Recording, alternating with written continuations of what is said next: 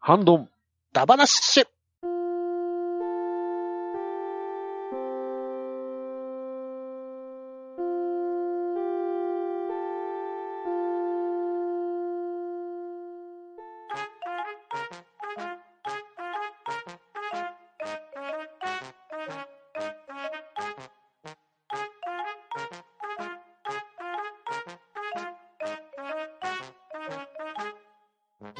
はい、始まりました。ハンドンダ話。今回はハッシュタグ会となります。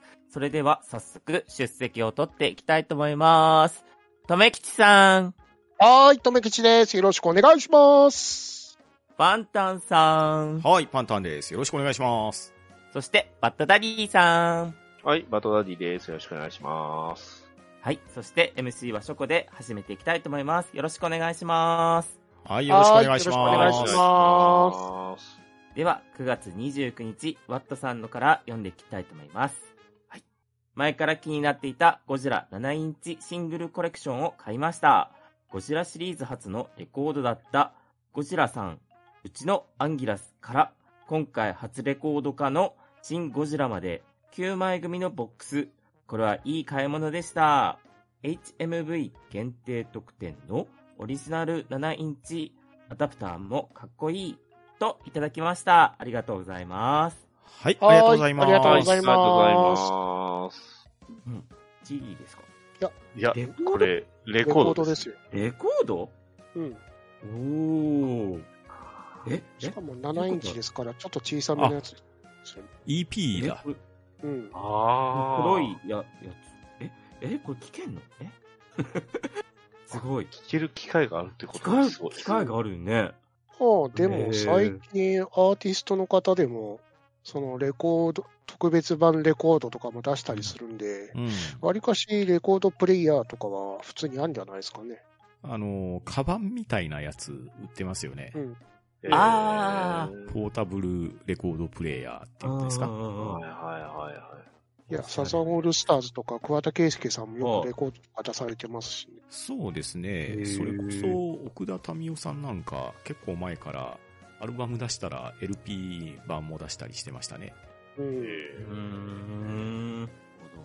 じゃあ、ワットさんも聞く機会あるってこでしょうね。でしょうねとえセットされてますもんね。うん実際セットされて、その、オリジナルのアダプターつけられてますもんね。ですね。うーん。ゴジラさん、うちのアンキラスう。ん。 あとは、ね、ちょっといいくつかなんか突っ込みたいタイトルいろいろありますけパンチパンチパンチど。ゴ ジジェットジャガーですね。 でも、ジモン・マサトさんやから、あのジェットジャガーの曲ですよね。うん。ジェットジャガー。あ の、アマアマゾンのアルティメットにもありますよ。あの、ジェットジャガーのテー マ。ジェットジャガーって。いいね、このジャケットだけでも。うん。絵になりますね。いいっすよねこれね並べたらねゴジバーサスモスラのジャケットがまたええんかやっ。こいい最高なんや。いいこれ。ゴうんうんジラマーチ。うんやっつけろ、ガイガン。でも、隣の方ではね、なんか、ガイガンとジェットジャガーと、メガロとゴジラがなんか楽しそうにしますよ。うん。ガイガンがすっげえ適当にいるんだけどなんで。というよりも、ゴジラちっちゃくないですかね。これいや確かに。なんか、ゴジラちっちゃいですよね。ゴジラがねジェットジャガーなんかねでかいゴジラがね、あのーストリートファイター3の剣張りのブロッキングしてる感じがするんですけどね。でもジェットジャガーと頭一つ分ぐらいちっちゃい。ガイガンとメガロも同じぐらいですようね。ん子供みたいな感じになってなんですね。ね。んあいつ的にね。えうんー、面す白い。ごい。いや、でもメカゴジラをやっつけるのは、あの、ジャケットの後ろで目が光ってるシーサーもいいですよね。あなんかね、後キろンでグシーサーが後ろに目目が光ってま光ってる。かわいい。ピカーンってなってますから面ね。白い。あす。面白いな歌、ベルベラリーンですからね。うん本当だね見応えありそう。すごいうんいいです。ね。かと思えば、新ゴジラのね、うんうんうん。組織結成、ね、と、あとは宇宙大戦争、ヤシオリ作戦、ね、えってことは、あの、エヴァンゲリオン、ターン、ターン、ターン、聞聞けるわけですね、レコードえで。ー先生はそこ。レコードで聞いた。あの、作戦準備はそうです。うん。ダン、おーダン、ダン、ダン。あれ。ね。そういうやつね。えー、レコードで聞いたらどんななんだろいいですう。ね。えー、良さそうだな。う。うんん。あ一回聞いてみたいな、レコードで。聞いてみたいですね。うん。いいですね。はい。では、ワットさん、ありがとうございました。はい、ありがとうございました。ありがとうございました。ありがとうございました。では次は、アンネフリークス2さんの分を、とめきちさん、お願いします。はい。アンネフリックス2さんからいただきました。ポッドキャストの日、名刺代わりのポッドキャスト10選、ハッシュタグより半ばなを紹介していただいております。で、ついでに半ばなハッシュタグで、えっと引用リツイートという形でいただいてますけど、えーアドベンチャーワールド公式11月27日から11月28日、アドベンチャーワールドと JR 西日本がコラボしたラッピング列車、パンダ黒潮サステナブルスマイルトレインを貸し切り運行する旅行、貸し切りパンダ黒潮サステナブルスマイルトレインで行く南紀白浜温泉の旅を実施しますという引用リツイートいただいております。ありがとうございます。はい、ありがとうございはい、ありまがす。とうございます。す。いい、これ。ポッドキャストの日ってありましたね。そうれん。ありましたあねり。ましたね。うんうん、もはや全てが懐かしい。いやいやいやいや。アップデート、アップデートして。アップデートして。で、引用リツイートの方もいいですねね。ね目が光ってる。メカパンダ。そう そう。眼光が。知らんうんいやー、またアドベンチャーワールド行きたくなるな。うんこアドベンチャーワールドいいですよよ。かったですよ。ねねなんか知ハらンんうん。これいいな。ハンバナでツアー組んだらこれ絶対入ってる。 これ絶対乗る、乗るパターンうですよんね。。和歌山県行くときはこれですよ。 いや、でもこの列車のイラストのあの、パンダがまた可愛いですうね。んん。そうそパンダのね、上に乗ってるう。うのんがね。。そうそうんう。しかもね、これ内装もパンダ尽くしなんですよ。へえ。座席のヘッドレストのカバーとかあるじゃないですか。はあれもはいはねい、パンダプリントされてたりするんですよ。い。えへえ。で、ちなみに、この列車のはい。パンダ黒潮号。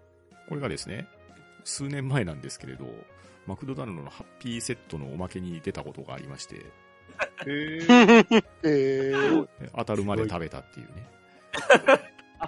さすが。いやー、すごい、このパンダ列車、いいっすうね。ん。いや、ほんといいですよ。ねからビーム出す。うんいいわ、これいいわ。やっぱあんたも可愛いし、この笹食ってるやつ。 ねえー、いいなぁ。やだ。はい。では、アネフリックス2さん、ありがとうございました。はい、ありがとうございました。はいありがとうございましたあでは次は、バットさんの分をパンタンさんよろしくお願いします。はい、ワットさんよりいただきました。このドラマは初耳で野球も詳しくないけど、皆さんの熱いプレゼンに煽られてアマプラで見始めたらすごく良くてほぼ一気見してしまいました。いやー素晴らしいドラマですね。本当は皆さんのようにレジェンドたちのバックボーンを知っていればより楽しめて感動も大きかったのでしょうか。先に配信を聞いていたおかげである程度予備知識を得た上で見られたのは良かったです。知識の薄い自分でもよく知っている山本正さんと古田敦也さんの回は特にグッときました。正さんの回は板谷由香さんの演技が上手くてなおさら良かった。他の女性ゲストの人選も毎回絶妙でしたね。舞ちゃん、何かで見た子だなと思ったら、カイジファイナルゲームとコンフィデンスマン JP プリンセス編で共にヒロイン役で出てた子でした。4話の浮気男はウルトラマン銀河じゃないか、ヒーローなのに。上原は高校の後輩なので、かっこ、自分が1期生、上原は9期生、応援しています。八内はゆるキャンとコラボしていた時にダウンロードしたんですが、続かなかったです。同じくテレビ東京系のお耳に合いましたらも主人公の女の子がポッドキャストの収録をする際に異空間、外食チェーン店に転移イメージしてレジェンド DJ が登場するという構成は似てますね、といただきました。ありがとうございます。はーい。ありがとうございーます。ありがとうございます。うんうん。そうですね。僕もなんか、本編より、ハンドンの方が楽しかったですね。これはね、ね、正直。ちゃんなかさんがね、8月は夜のバッティングセンターでハマって、 それがどんどん我々に伝染していたっていう結果だったんですけどね。です。 完全に居酒屋会話ででししたたね。 染みてるおっさんたちの話。えんや、あそこが泣けるんや。 正直なところ、 うん。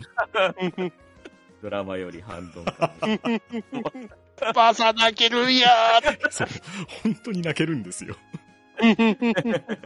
ねいや、本当俺もなんか、ね、バックボーン知ってれば、これも本当感動するんだろうなと思いながら、俺も薄い知識でも結構面白かったですよね、やっぱりね。本当ねうん、ドラマの作りがね、よくできてますよう。ん うん、知らない人でも楽しめる作りにそなうってますそようね。そうそう。う。うんん。ちゃんとレジェンドの説明がすごくいいんですもんね。ですです。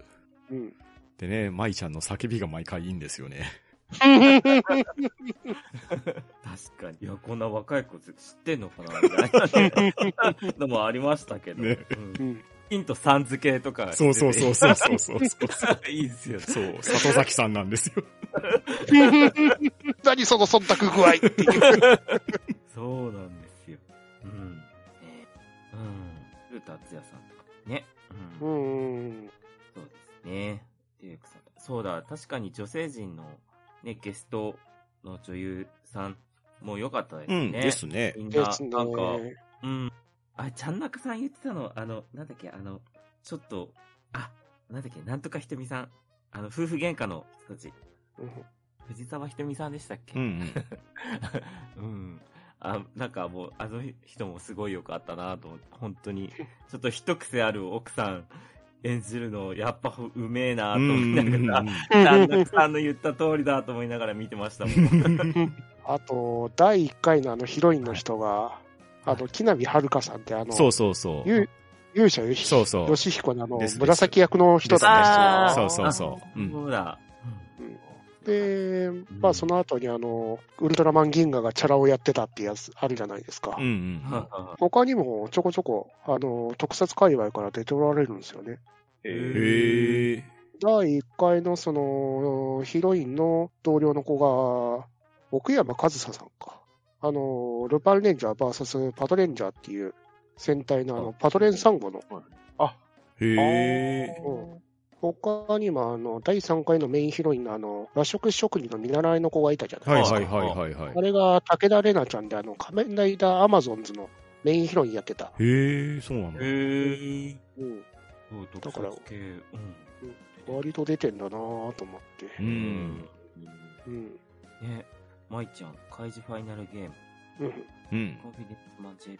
あ、そこでもヒロイン、ね、結構、えー、有名な方なんですね。ですね。ですね。ねえ、結構、大きなうんタイトルに出てますうもんね。ん。うん。またカイジがファイナルゲームだけ見てないっていう。僕は見てんだけどな、確か。あーあと、ゆるキャンとコラボしてたんですね。やってますね。うん。で、今、ちょうど復刻イベント中なんですよね、ゆりキャンの。へえ。あそうなんですか。えそしてガチャしてるけど出ないんですそれはキャラが出てくるのキャラが。キャラが出出てくるんです。はい。えりんちゃんが出ないんですー、あー、りんちゃん出ないままず。それはダメだよ、持っていかないと。必死に石集めてるんですけど出ないんです。うそれは、それは、もう手が足りないんですふね。んくそー金か世の中金かガチャに関してはそうでしょうね。もうえ、なにこれ、りんちゃん当たったら、りんちゃんが野球するのですよ。えー、りんちゃん 野球すげえ。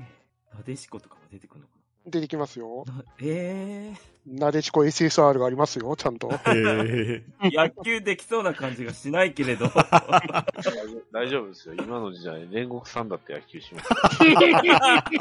やってんねよもや。よえ。もやよもやが。。悔い一心で。一心の、亡くなった後に野球やってませんでしたっけっていうなんかすごいいい笑顔で、なんかね、行った直後にやりましたからね。パワープロになんか出てるよって。うん何でもあり。うーん。はい。うんあと、あれですか、あテレビ東京、うんお耳に合いました、はいはい、これもやってましたね。うん話題になってましたうね。ん、一応前話は僕も見ましたよ。おうおうえー面白かったですか、面白かったんですけど、うんはやっぱりね、8月は夜のバッティングセンターでの方が、面白さは上だと思いますね。あこれね、ポッドキャストって、なんか名打ってるんですけど、あ。うんうん言うほどそうでもないんですよね。ほうほう。おーあの、外食チェーンのことを、こう、ポッドキャストで語っていくっていう話なんですけれど、うんうーん、なんと言いましょうかね。こう結構ね、有名なレジェンド DJ とかいろんな人が出てくるんですけど、その人が、その外食チェーンの店員役みたいな感じで出てきたりするんです よ。で、なんかね、あーそうそれはちょっと違うんじゃないのかなって個人的には思ったんですようーね。ん。なんか、金を的な感じになっちゃってるわけうん、です、ね。そうそうそうそう。だから、うんその人たちが生かされて出てる。だ から、8月は夜のバッティングセンターででは完全にレジェンドはレジェンド役じゃないですか。うんうんなんですけど、レジェンド DJ がレジェンド DJ として扱われてないなっていう感じが、ちょっとあー残念な感じは受けたんですよね。あうーんうんただの一般の人みたいな感じになっちゃってる。ううーん。んなんかね、そんな感じを受けましたね。あ、あのうん、決して面白くなくはないんですけど、ううんん、8月は夜のバッティングセンターが面白すぎたっていう感じはしまあうんー。いやーペプラーさんが、OK、しんのすけって言ってくれれば、もう見るしかないな。そういうことか。あ乙女さんも出るんじゃないこれ。 OK、しんのす伝け、説 の、伝説のやつ梅に吉。さんじゃない。泥ボイス。伝説の泥ボイス。すね。これもね、アマプラで見れたんで、まだ見れるかどうかちょっとわかんないですけれど。えーあ、いいっすね。これいろんなシリーズ増えたら面白いかもしうれないん。ね。うんポッドキャストでそんなドラマあったんです。うんうん、ありました、ありました。ありましたねね。一時期話題になってましたからうね。ん。うんただ、ポッドキャストがメインかって言われたら、ちょっと疑問は感じるなとは思いましたけどね。うんうん。だからこ、このドラマを見て、ポッドキャストを語るのはちょっと無理があるんじゃなかろうかって気はしますね。うんうんうんうんなるうん。いや、でも、はいやってることはね、チェーン飯って言って、もうどこにでもある外食チェーン店の、その推しポイントを楽しそうに喋るんで、そういう意味では、まあ、ポッドキャストの魅力にはつながるかなとは思いましたけれど、ほどうんええまあ、やってることは我々と変わんないですよ ね。まあ、好きなことを好きなように話すっていうのは、うん は通じてます。通じてますよ ね。ね。うんはい。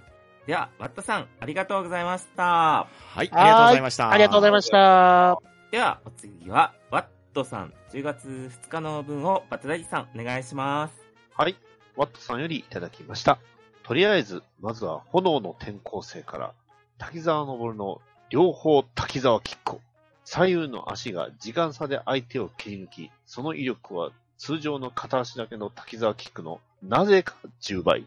まあ、本人が言ってるだけですが、えー、かかと落としといえば、仮面ライダーアギトより仮面ライダーギルスのギルスヒールクロー、ジャンプカーのかかと落としで、かかとの鍵爪を敵に突き立てて撃破する技です。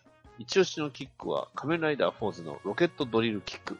ジャンプから右腕のロケットモジュールの推進力で加速して、左足のドリルモジュールで敵を貫くというなかなか凶悪な技です。と、いただきました。ありがとうございます。はい、ありがとうございます。ありがとうござあいります。がとうございます。福田話の時のうおん便りをいね。ただきました。両方滝沢キック。うん この横飛び系そうの。そうそう。いいっす左右の足時間差で来ると、よく上がるのは、まあ、後にね、仮面ライダーでもやってます。なぜか10う倍。ん。なぜか10倍ですよう。ん。すげえ。あーこの絵もいいな。うん。これは、例の北海道のツタヤですかねで。すよねうん多分そうですおーそうなんでねす。か明らかに本屋に書かれてるような感じですうからん。ね。ねうんうんうん。神子先生がそのままえ書いたんでしょ。すうんまあ、そこの上にいるわけですからね。そうですよ。あ ーそっか。に、あ、28丁目の伝えか。うん28あ、そうかな。ただもう多分ないわけですからね。閉店しちゃいましたからね。えうーん、残念ですね学。生時代そこ通ってたような気がする。マジでお。ーすごい。一番近い。住んで聖地じゃないですか。うん聖地です よ。もう全然知らない で。 やってましたね。テレビマガジン買うとなんかサインが入ってるとかいうやつですからね。いや、俺が初めてアダルトビデオを借りた。おい生の目覚めだった大事なそとここ。で、うん。本当学生時代初めてそこで借りて。はーい。それはいいとして。はい。いいのかね、な滝沢、滝沢き。はい。いやー、本当ねに両足で本当10倍でいいキックですからね。これはちょっと一回やってみたいな。 いやーでもね、滝沢キックはね、とっても難易度高いんですよ。高いですね。ええまずあの、キックに移る前の段階で、あの、重力無視しないと打てないですからね。あ、ただの横跳びじゃダメなんですね。 あの、横跳びはね、この両足なんですけど、普通の滝沢キック打つためにはですね、こう空高く舞い上がって、回転しながら上昇して、そこからキックに移行しないといけないんですね。無理だ、そしたら。 そっか。えーでもそれを見事にアニメ版では再現してくれましたからね。うんうんうんさすがガイナックス。うん、ガイナックスの本気ですね、あれは。うんさすが。おーはい。あと、あれです仮面ライダーアギトのギルスヒールクロー。そう。このヒールってあの、なんか、えこれで刺さるってことですかそうでですすよ。もうえーそうですよい痛いじゃん、これ。痛いですよ。 尖ってるよね相手はだってうんね、相手はだって人間じゃないわけですから。うん神に近しい人間たちですからあね。ー凶悪技、これ。だって伸びてるもん、これ、ナイフみたいな。ギルス自体がね、すごい野生味あふれるライダーなんですよね。うんうんうん。うん、あで、ギルスがこの後にパワーアップするんですけど、パワーアップするとなんか触手っぽいものを出す出すようになったんですからね。どんどん人の形からどんどん歯が外れていった感はありました。うん。で、ちなみにギルスはなんか、はい海に落とされすぎて、このスーツは腐ったらしいですわ。そうなんですよはい水落ちがやたらと多かったんで、ギルスって だから、ギリスのスーツが現存してない。してないらしいですよね。え、そうなんですかー腐っちゃったらしいですよね。だから、そうアギトは出るけど、ギルスは出ない。あーギルスのね、そのパワーアップ体の方は残ってるらしいんですけど、普通のギルスはそ出うない。おオリジナルの方はもうないらしいんですよね。へえ。ええそんなことあるんだ。結構ありますよ、やっぱスーツの劣化って。うんありますあります。割と一番ひどいのは、あの、仮面ライダーブレイドですけど。目の色が変わっちゃってるよねっていう。透明のあの、前のひさしの部分が、あの、本当は透明で銀なのに、あの、金色っぽくなっちゃってる。あの、基盤へえ。かんなんか、ジャックフォームっぽくなってるっていう。実際にね、あの、本当に目が金色っぽいやつはあるんですけど、うん。形が違うんですよね。お全然ー形だがから違う、。経年劣化なんですよね。なるほど。おーええそうなんだ。うんいやね、なかなかね、新しいスーツって作りづらいですからね、ああ、そっ か。お金かかるんあーうんうんうんで。で、もう出なくなったライダーとかは、あの、他のライダーに転用されたりするんですよね。そうですね。ああ、そっか。こう量産型ライダーはね、よく転用されてます。うんうーん。だからライダーに転用されるんだったらいいんですけど、ライダーから怪人に転用されることもあるんで、たまに。ええ結構でも、顕著だったのが、あの、ジオウちゃいましたっけジオオウのスーツ、出てくる、あの、と、途中で出てくる未来の仮面ライダーのスーツって、ほとんど、あの、転用ばっかりだったじゃないですか転。用ばっかりですね。こ結構露骨に転用だったんで。うー ん。で、あと、仮面ライダーデイオンの中で、鬼が出てくるやつがあっあたじゃないあ、ですか。はいはいはいはい。はい。あれが思いっきり仮面ライダーファーストとネクストのあの、1号、2号と V3 だったかな。ああ。あそこら辺からの流用なんですよね。へえ。えだから、そう、ザ・ファーストが出ない。もういないんですよ。新しく作り直さない限りいないんですよ。直してほしいなねえ。かっこよかったのにな。な。ぁ。けど、お高いんだもんね。ねあねああ、そういうこともあるんだ。ですです。なるほどな。はい。あと、ロケットドリルキック。うん。めち宇ゃくちゃ宙来たうんです ね。これは見ましたよ。そうそうー福士蒼太くんですうよ、これん、は。ですよ。あーうんいや、これみんな大好きなドリルじゃないですか。うんしそかも大好きなドイルですし、まあ、この技がいいですようね。ん。しかもね、これ、あの、怪人を普通に倒すとね、爆発がひどいから、周りに、あのーいろいろ被害で出るってことで、宇宙に連れてくるようになりましたからね。なんて優しい。 うん気の利く。 えーいや、すごい。なんか、ロックマンに出てきそう。ドリルバスターうみた いな。んいいですね、この爆発前のポーズがいい ですね。あね、あの、さ、最、最後のね、卒業のあのキックもいいんですよね。いいですようんうんね。そう卒このそ卒業のあの祝辞ですか、あそこら辺を読み上げながらキックしますからね。うん。こもやっぱり、 最後ちゃんとね、ロケットドリル使うんですよ ね。敵キャラに卒業証書を渡すからそ でうすそうから、そうそう卒業証書という名のキックで すけど。まあ、あのシーンは、あのシーンでね、グッとくるもんあるんいでや、すすごいいいシーンだ。けど。うん相方は今ね、あの、大河ドラマの主役やってますけど。えー、面白い。すごいなぁはい。では、ワットさん、ありがとうございました。はい、ありがとうございました。はーいありがとうございましたあーはい。では次は、光アットマークふわふわペリカンラジオさんの自分が見たいと思います。また、焼きサバサンド買ってしまった、光といただきました。ありがとうございます。はい、ありがとうございます。ありがとうあござりいがまとすうございます。うん。トゥルヤパンのうん。トゥイい食やパンいいサンド。なういん。いっすね、これね。この時間にそれは良く ない。お腹がすい食べたくうちん。えー食べてみたいですね。うーん。しかもいろんなの、このね、メニューが載ってますけど。朝ベイク美味しそうねうえ、ん。フレンチトースト、うん。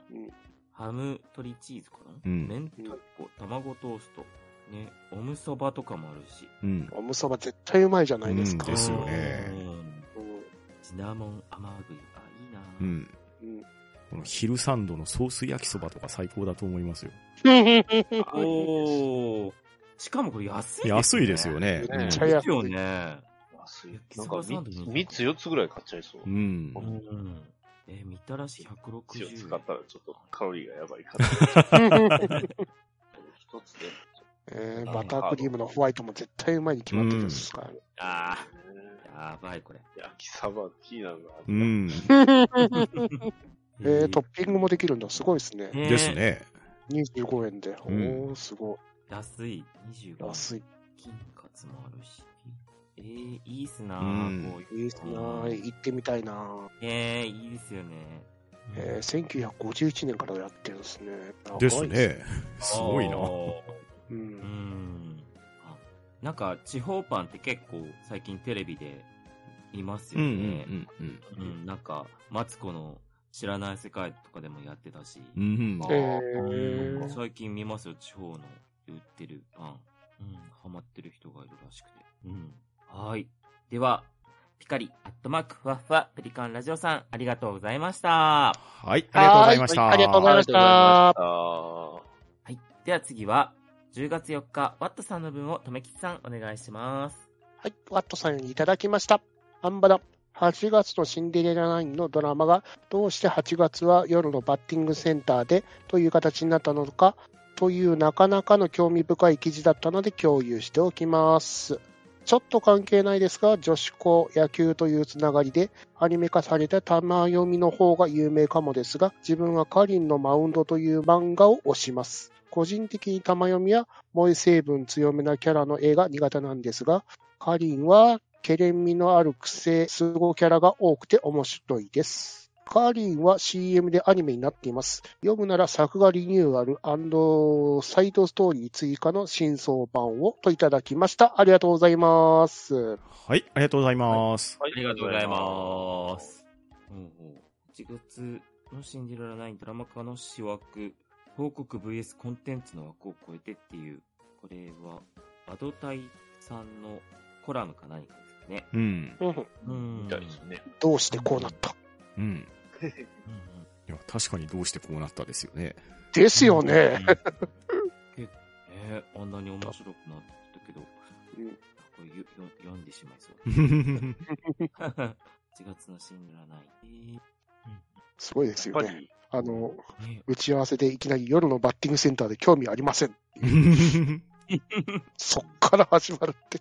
ああ、確かにね。。ううんん、ゲーそのムというか、うん、そうなんだよ確かにあの、8月のシンデレラ9っていうゲームの中でも、キャラクターたちを成長させるのに、悩み、あの、マイナスのスキルとかがあるんですよ。うんうんうんそういうところに弱点があるみたいな。うんうんで、それを解消するのに、あの、そのキャラたちの悩みを聞いて、それを、その、解、解放してあげると、そのスキルがプラスの方に転じるみたいなゲームあがー、ゲームシステムがあるんですうんよ。うんうんああ、だからそそうういいううととこころろかか。ら、そういう彼女たちのなんかトラウマと、はい、うんそれを落とし込んでんだな。こああ、なるほどそうね。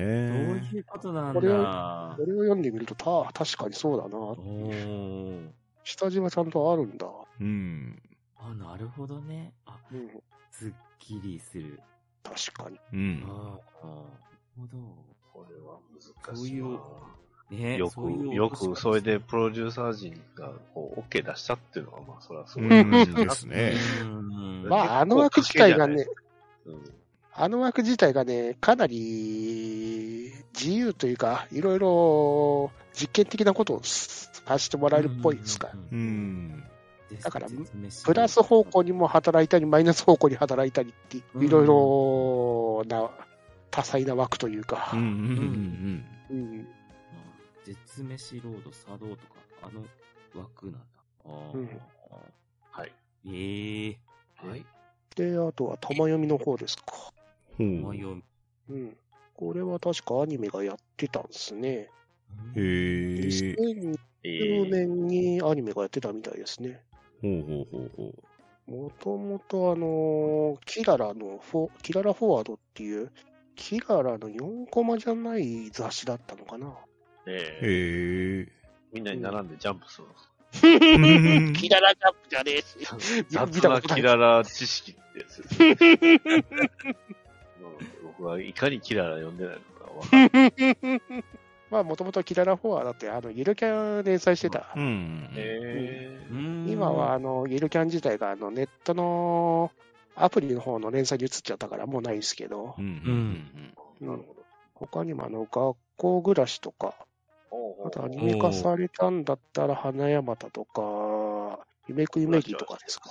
うん。ここら辺やってた中のアニメの一つだったみたいですね。うん。えへー割と最近ですよね、2020年だったらですうんね。去年ですもんねね。へえ。あこれは知らなかった。うん。うん。で、ワットさんがカレンのマウンドっていう方をしてると。ほうほうほうほう。漫画ですよね、多分。うエレん、ンこれはよくわからないですけど、なんかめちゃくちゃ登場人物多いですよう ね。ん、そうですよ ね。ねすごい相関図が多くて。 ただ、男の子のデザインがこれちょっとどうなのっていう。東吉修とか、清志茶介とか、ゴイラ広志。これ全員、全員だって、豊臣の人じゃないですか。ですよね。これ。 ねえねえなんか三つに三分割された感じします。ええこう確かに、キャラクターのケレン味はあるんですけうど、ん。えーそのやつは、あの、日本女子プロ野球機構のウェブサイトで連載されてた漫画なんですね。へえ。面白えいんだな。面ー白いんだね、そしたら。うん、知らないものがいっぱいあるな。うんねですあね。ありますね。2020年に新装版が出てるみたいですね。う。うんん、え女子野球。うん。女子野球。ー、ねえどなうかなかしてもね、あの、女子や、女子で野球って最近で言うと、あの、メジャーとか、こっち、あ今ああ。あ。あのメジャーがそうじゃないですか。あの、NHK であ、そうなんですかやってる、女女子、女。子、女子と男子が一緒になってる。うん。うーん。もうなんかちゃんと真面目には見てないんで、なうんなるほど。ょっ大と古い正なんやら娘ってなかったでしあたっ あ、あけりましたね。はたい焼きですね、通称。あれはなんかアニメ見たような、うっすらした記憶はありますけやってどましたね。うんありました、ありまもしたともと、大正野球娘はラノベの作品ですね。あ、からアニメがされてて。うう。んん。ああ、その前って言ったら水原勇気しか浮かばんですけどね。ドリームボールかな。えー野球場の歌ね。 いや、たい焼き自体ももう2009年だから10年ぐらい前あだあ、そんなに前でしたか。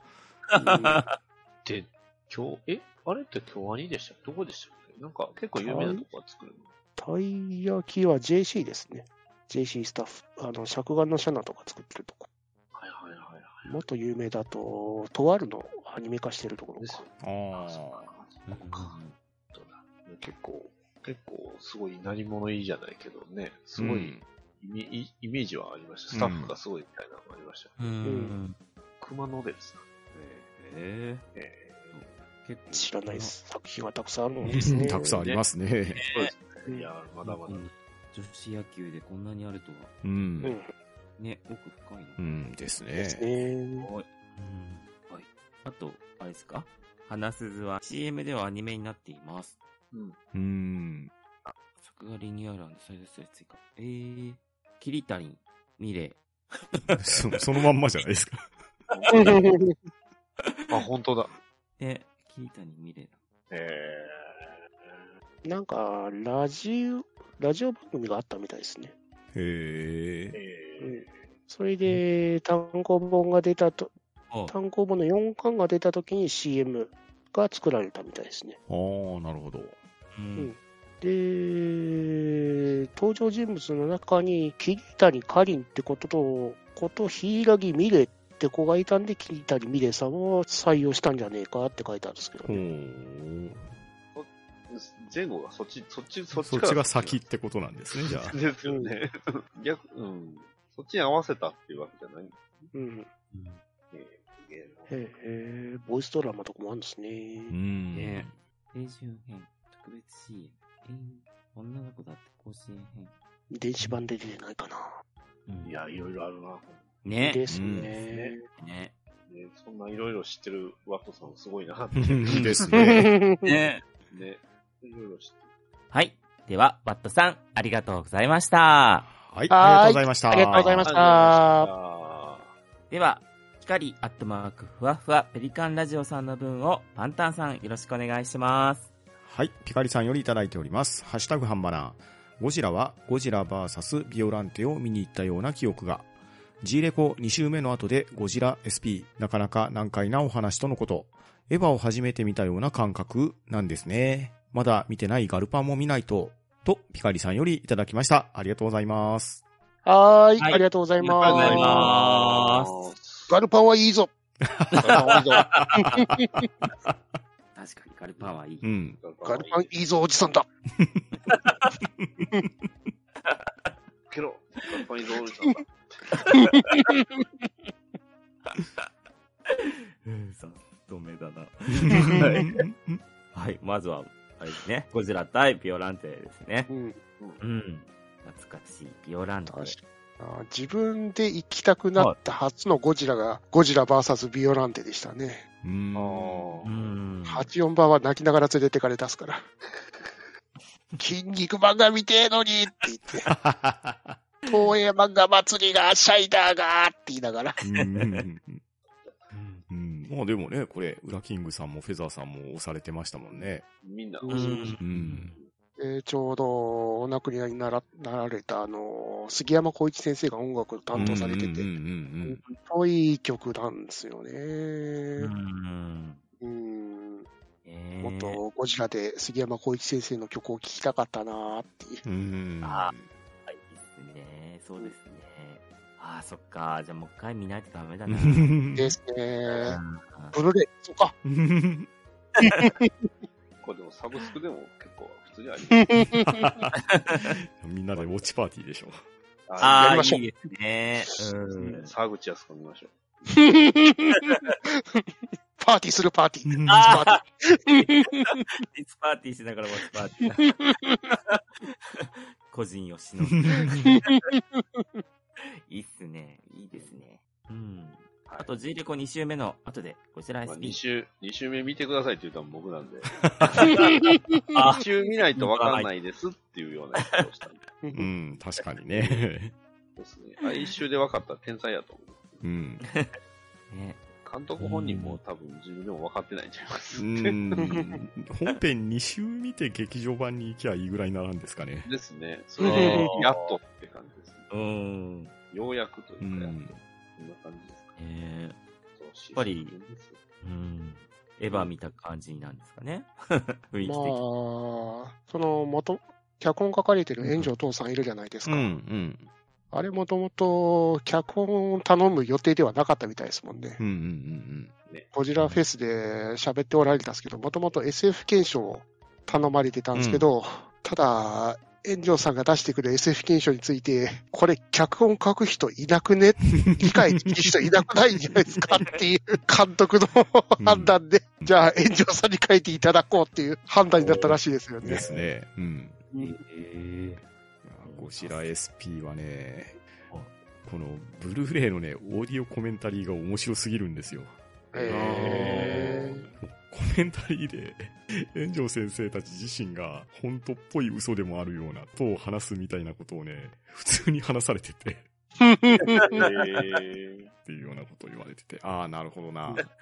だから面白いね、炎上さんがね、案とか出してくるんですけど、その大体数式とかで出してくるから、わけわかんねえって言いながらね、ー、す監げ督え、かっこいい。かっこいいなうぁ。ん。はい。では、ピカリさん、ありがとうございました。はい、ありがとうございました。はいありがとうありがとうございました。はい。では、今回のハッシュタグ会は以上となります。リスナーの皆さん、たくさんのハッシュタグありがとうございました。そして、読んでくれたメンバーの皆さんもありがとうございました。はい、ありがとうございまし。はいありがとうございましたたあは、うん。どんど、う、な、ち